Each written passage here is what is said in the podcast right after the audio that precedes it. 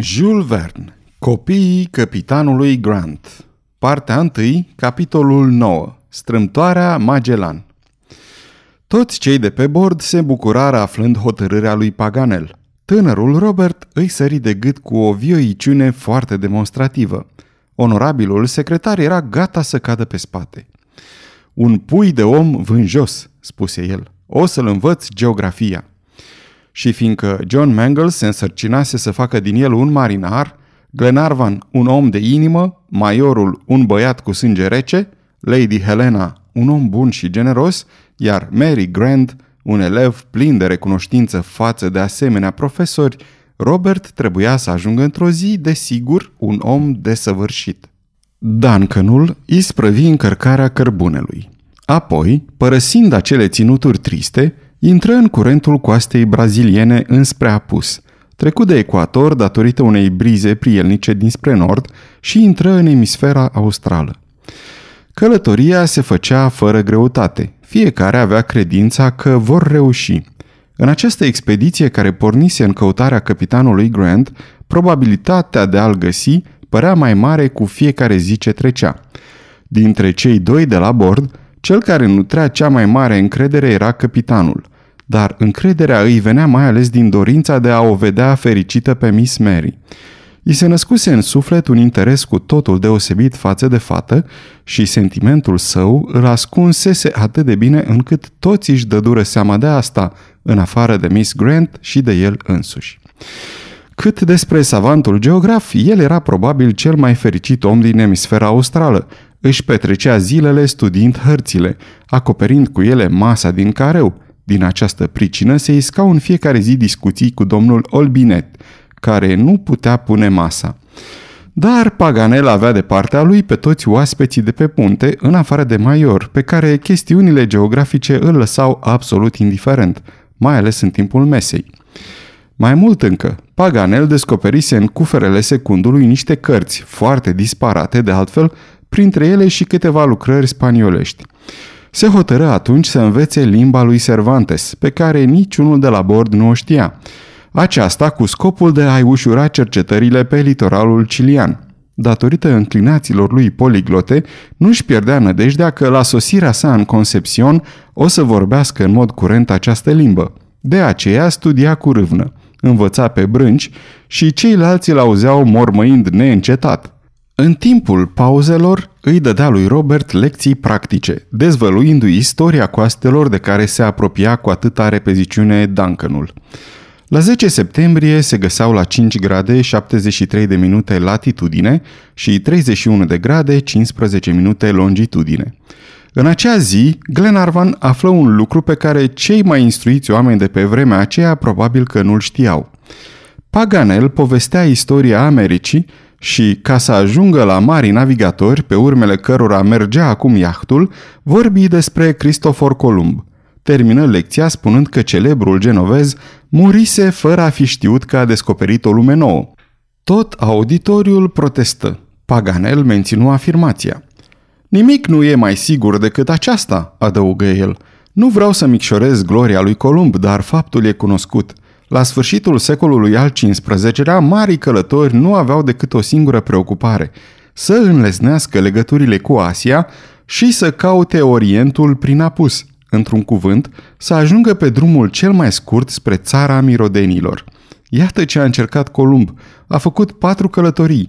A atins America pe coastele Cumanei, ale Hondurasului, la Mosquitos, Nicaragua, Veragua, Costa Rica, Panama, pe care le luă drept pământurile Japoniei și ale Chinei și a murit fără să-și fi dat seama măcar de existența marelui continent, căruia el nu avea să-i dea nici cel puțin numele.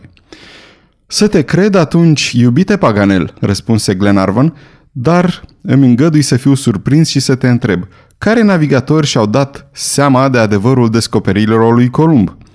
Urmașii săi, Ojeda, care îl întovărășise în călătorii, ca și Vincent Pinzon, Vespucci, Mendoza, Bastidas, Cabral, Solis, Balboa.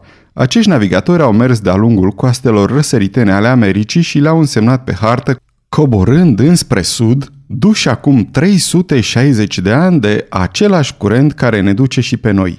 Iată, prieteni, noi am tăiat ecuatorul chiar în locul în care l-a tăiat și Pinzon, în ultimul an al secolului al XV-lea, și ne apropiem de același grad 8 din latitudinea australă la care el a acostat pe pământul brazilian. Un an mai târziu, portughezul Cabral coborâ până în portul Seguro. Apoi, Vespucci, în a treia expediție a sa, din 1502, merse și mai departe înspre sud. În 1508, Vincent Pinzon și Solis se asociară pentru a cerceta tărâmurile americane și în 1514 Solis descoperi gura lui Rio de la Plata, unde fu mâncat de indigeni, lăsându-i lui Magellan gloria de a înconjura continentul. Acest mare navigator porni în 1519 cu cinci nave, merse de-a lungul coastelor Patagoniei, descoperi portul Desire, portul San Julian, unde făcuie scale mai lungi, găsi la 52 de grade latitudine strâmtoarea celor 11.000 de fecioare, care avea pe urmă să-i poarte numele, și la 28 noiembrie 1520 intră în Oceanul Pacific.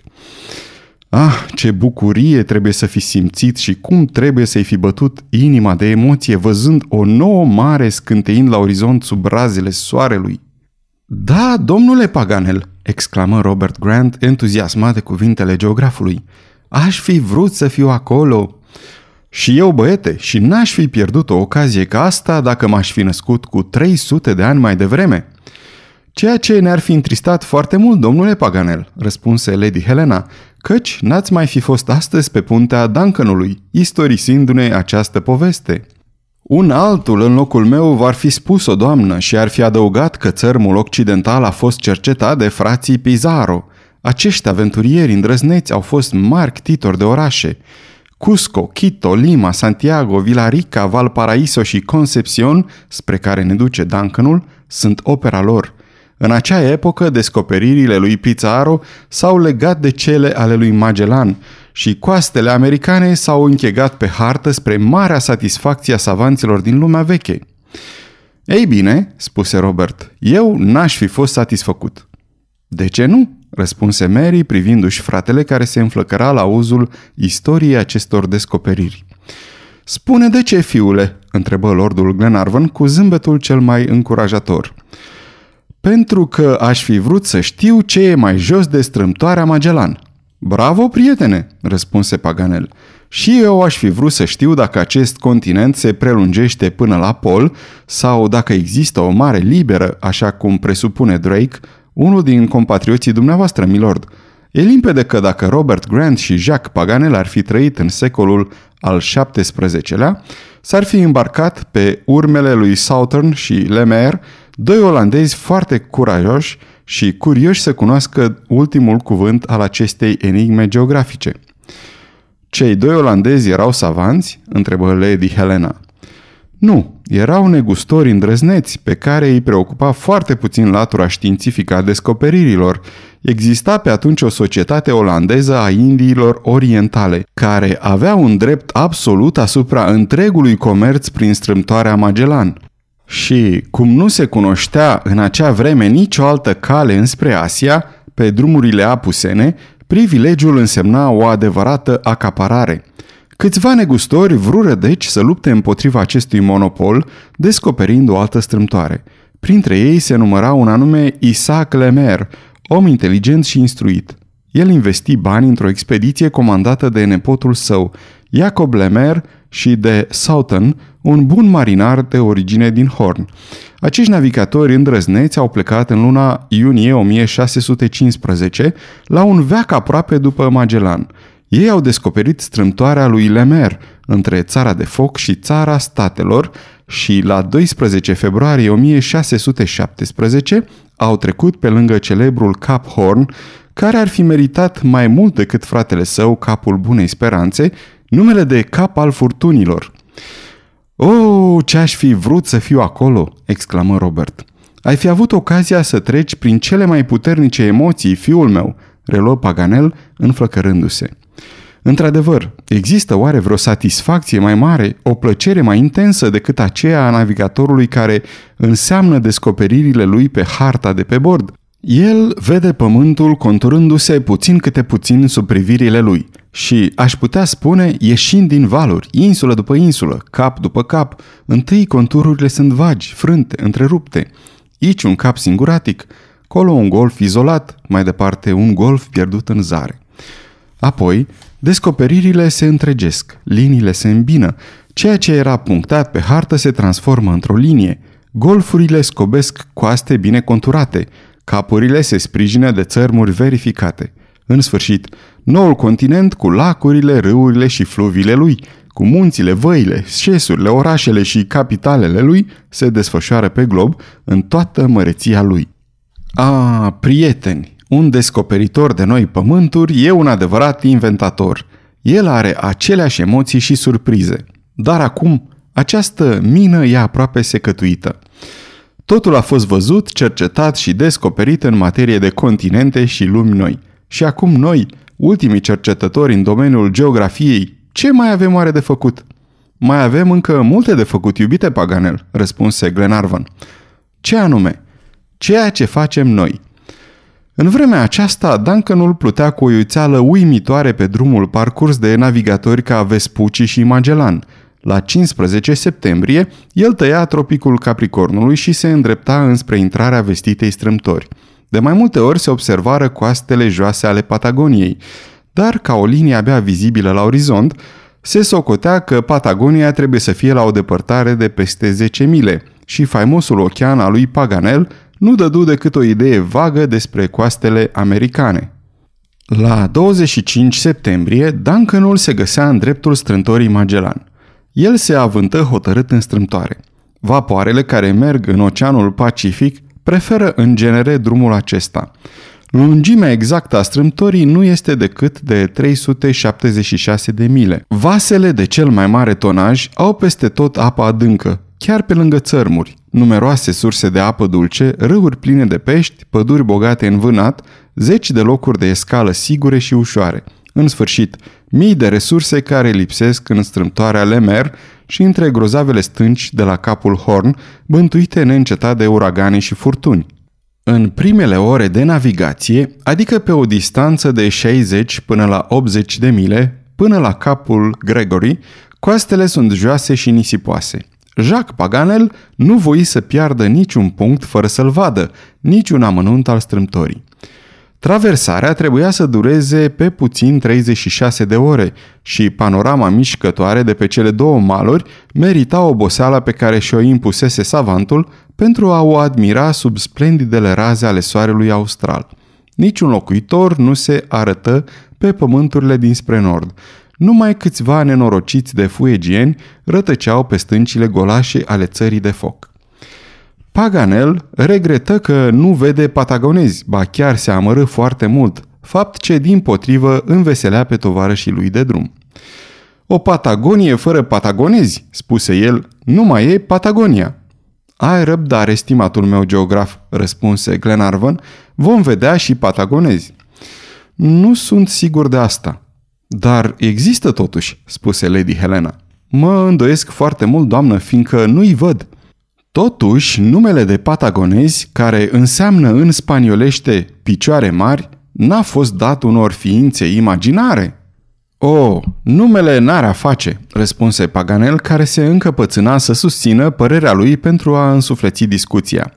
Și, de altfel, pentru a fi exacti, nici nu se știe cum se numesc. asta e bună!" exclamă Glenarvan. Știai asta, domnule Maior?" Nu," răspunse McNabbs, și n-aș da nicio liră scoțiană ca să o știu. O să o auzi totuși, reluă Paganel, maior nepăsător. Dacă Magellan a numit patagonezi pe indigenii din aceste ținuturi, fuegienii îi numesc tiremeni, cilienii, caucaluhui, coloniștii din Carmen, tehuelși, araucanii huiliști, Bougainville le dă numele de Chauha, Faulkner le spune tuehuelați ei singuri își spun cu un nume generic Inakeni. Te întreb acum, cum să te descurci, cum să știi dacă un popor cu atâtea nume poate exista? Iată un argument, răspunse Lady Helena.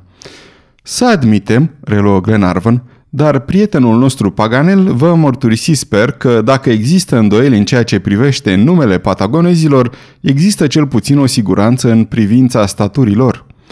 Niciodată n-am să admit o asemenea enormitate, răspunse Paganel. Sunt uh, înalți? spuse Glenarvan. Nu știu.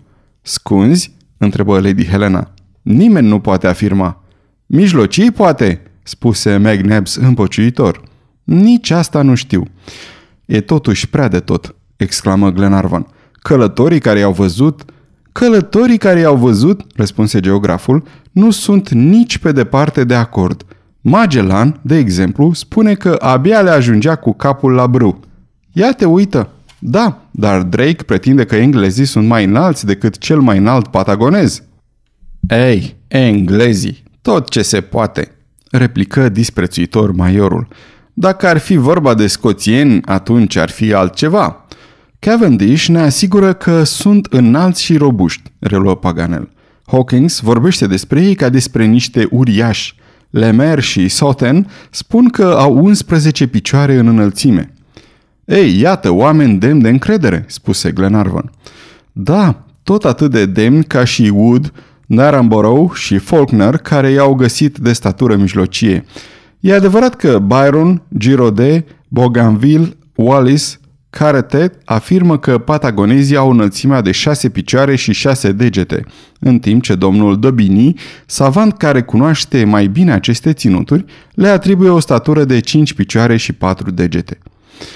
Atunci, care e adevărul între atâtea contradicții? întrebă Lady Helena. Adevărul, doamnă, răspunse Paganel, iată-l. Patagonezii au picioarele scurte și bustul dezvoltat. Se poate deci formula o părere într-un mod nostim, afirmând că ei au o înălțime de șase picioare când stau jos și numai cinci când stau în picioare. Bravo, iubite savant, răspunse Glenarvan. Bine zis! Afară numai dacă ei nu există, reluă Paganel ceea ce ar face ca nimeni să nu se mai certe pe seama lor. Dar, ca să spunem capăt discuției, voi adăuga prietene o observație care să ne consoleze. Strâmtoarea Magellan e minunată, chiar și fără patagonezi. În clipa aceea, Duncanul înconjura peninsula Brunswick, străjuită de două splendide panorame. După ce străbătu 70 de mile de la capul Gregory, lăsă în urmă închisoarea din Punta Arena – Steagul cilian și clopotnița bisericii se iviră pentru o clipă între copaci. Strâmtoarea se întindea între două impunătoare masive de granit, munții și ascundeau poalele în sânul unor păduri uriașe și își pierdeau în nori capul lor pudrat de zăpezi veșnice. Înspre sud-vest, muntele Tarn se înălța cu 6500 de picioare peste nivelul mării. Noaptea coborâ după un lung amurg – Lumina se topi pe nesimțite în nuanțe domoale. Cerul fu smălțuit de stele strălucitoare și crucea sudului le arăta călătorilor drumul spre polul austral. În mijlocul acestei semi-obscurități, la lumina aștrilor care înlocuiau farurile de pe țărmurile civilizate, iahtul își continua cu îndrăzneală drumul, fără a ancora în vreunul din nenumăratele golfuri ale țărmului, deși acest lucru se putea face cu ușurință. Adeseori, extremitatea vergilor atingea ramurile fagilor antarctici care se aplecau peste unde. Alteori, elicea izbea apele marilor râuri, trezind gâștele, rațele, sitarii, lișițile și toate păsările care trăiesc pe lângă ape. În curând apărură ruine, câteva clădiri prăbușite, cărora noaptea le dădeau o înfățișare măreață, ruine triste ale unei colonii părăsite și al cărei nume portul foametei, va protesta de-a pururi împotriva fertilității acestor coaste și a bogăției pădurilor pline de vânat. Duncanul trecea prin fața portului foametei. În acest loc chiar s-a stabilit în 1581 spaniolul Sarmiento cu 400 de emigranți. El întemeie orașul Sfântul Filip. Geruri năpraznice decimară colonia, iar foametea ucise pe cei pe care îi cruțase iarna și în 1587 corsarul Cavendish îi găsi pe cei din urmă dintre cei 400 în ruinele orașului după șase ani de existență. Duncanul trecu pe lângă țărmurile pustii. În zori, naviga printre strâmtorile înguste, între păduri de fagi, de frasini și de mesteceni, din mijlocul cărora se iveau bolți înverzite, dealuri acoperite de arbori și vârfuri ascuțite. Obeliscul din Buckland dominând peste celelalte. Vasul străbătu golful Sfântului Nicolae, numit altădată de Bougainville golful francezilor. În depărtare se jucau turme de foci și de balene mari, judecând după coloanele de apă pe care le aruncau și care erau vizibile de la o depărtare de patru mile. În sfârșit, trecu pe lângă capul forward, zbârlit încă de ultimele înghețuri ale iernii.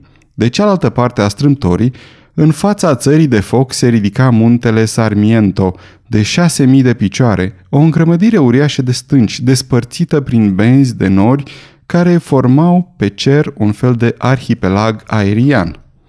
La capul Forward se sfârșește cu adevărat continentul american, căci capul Horn nu e decât o stâncă pierdută în mare la 56 de grade latitudine.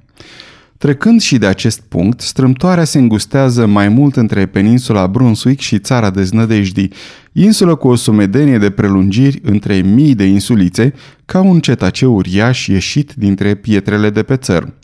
Ce deosebire între acest colț atât de fărmițat al Americii și colțurile drepte și netede ale Africii, Australiei sau Indiilor. Ce cataclism necunoscut a pulverizat astfel imensul promontoriu aruncat între cele două oceane. Malurile rodnice le urmau un șir de coaste golașe cu aspect sălbatic, tăiate de mii de trecători formând un labirint fără ieșire. Duncanul fără a face vreo greșeală, fără a ezita, urma sinuozitățile capricioase, amestecându-și vârtejurile lui de fum cu cețurile sfâșiate de stânci. Trecu, fără să-și micșoreze viteza, prin fața celor câteva așezări spaniole, stabilite pe aceste țărmuri părăsite. La capul Tamar, strâmtoarea se lărgi. Iahtul își putu schimba direcția, lăsând în urmă coasta răpoasă a insulelor Narborough și se îndreptă spre malul sudic. În sfârșit, după 36 de ore de la intrarea în strâmtoare, se ivi stânca de pe capul Pilares, cel mai înaintat vârf al țării deznădejdii. O mare uriașă, liberă, scânteitoare, se întindea în fața provei și Jacques Paganel, salutând cu o mișcare entuziastă, se simți emoționat, așa cum a fost însuși Fernand de Magellan, în momentul în care corabia lui Trinidad se înclina în bătaia brizelor Oceanului Pacific. Sfârșitul capitolului 9 din partea 1